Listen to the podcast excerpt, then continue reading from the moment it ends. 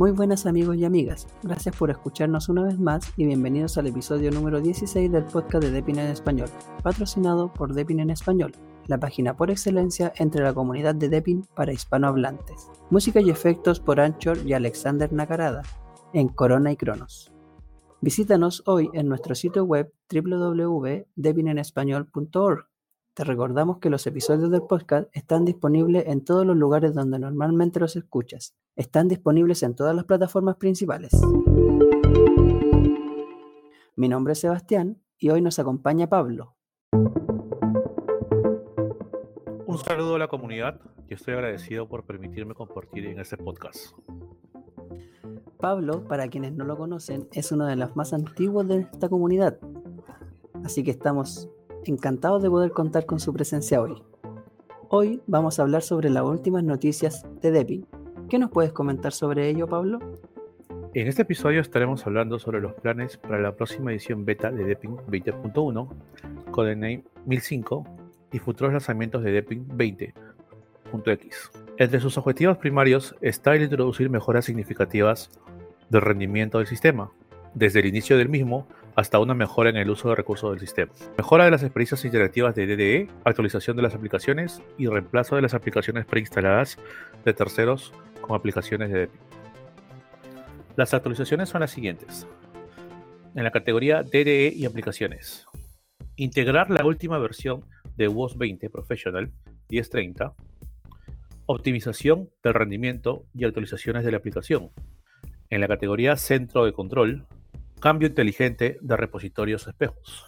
En la categoría kernel y repositorio, integrar el último kernel dual y actualizar al repositorio a Debian 10.6.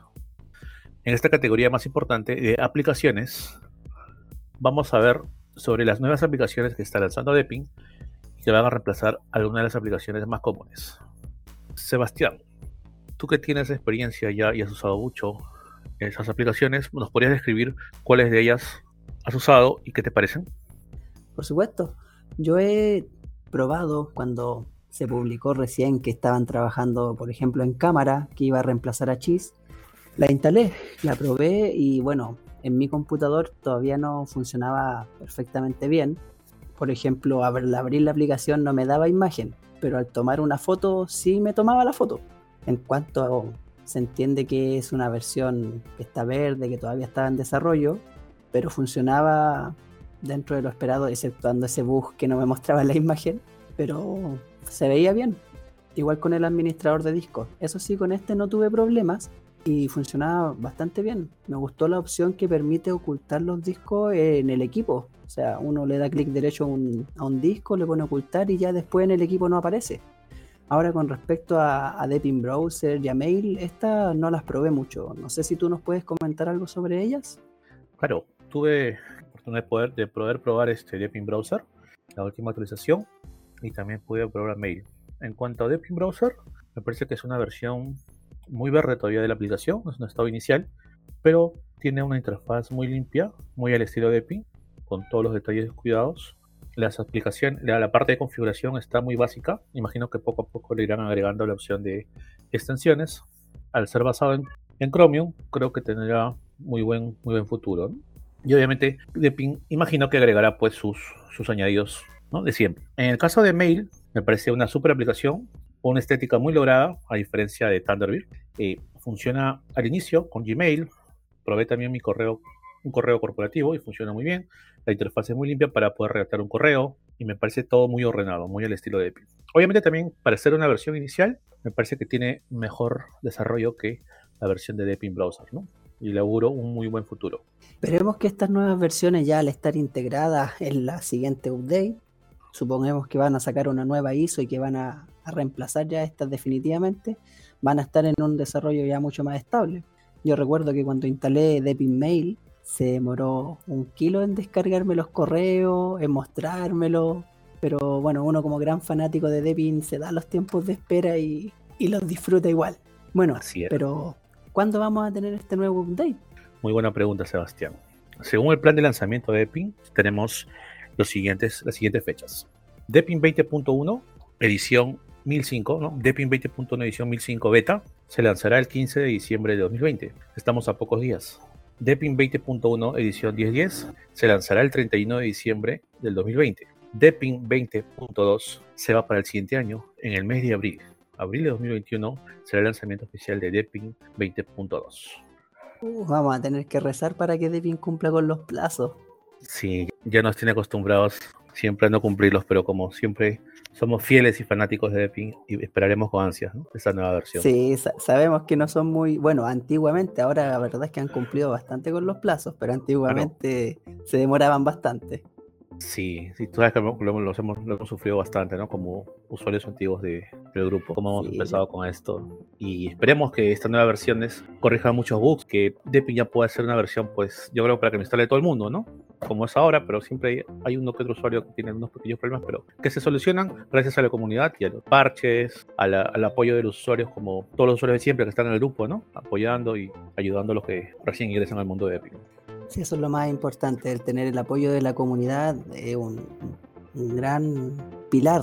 Estos días estuvimos con un nuevo integrante en la comunidad que se, dio el, trabajo de instalar Debian y bueno, gracias al apoyo, como se dijo anteriormente, de la comunidad, lo logró instalar a pesar de todos los problemas y quedó fascinado, que es la ideal, que muchas personas puedan llegar a esto.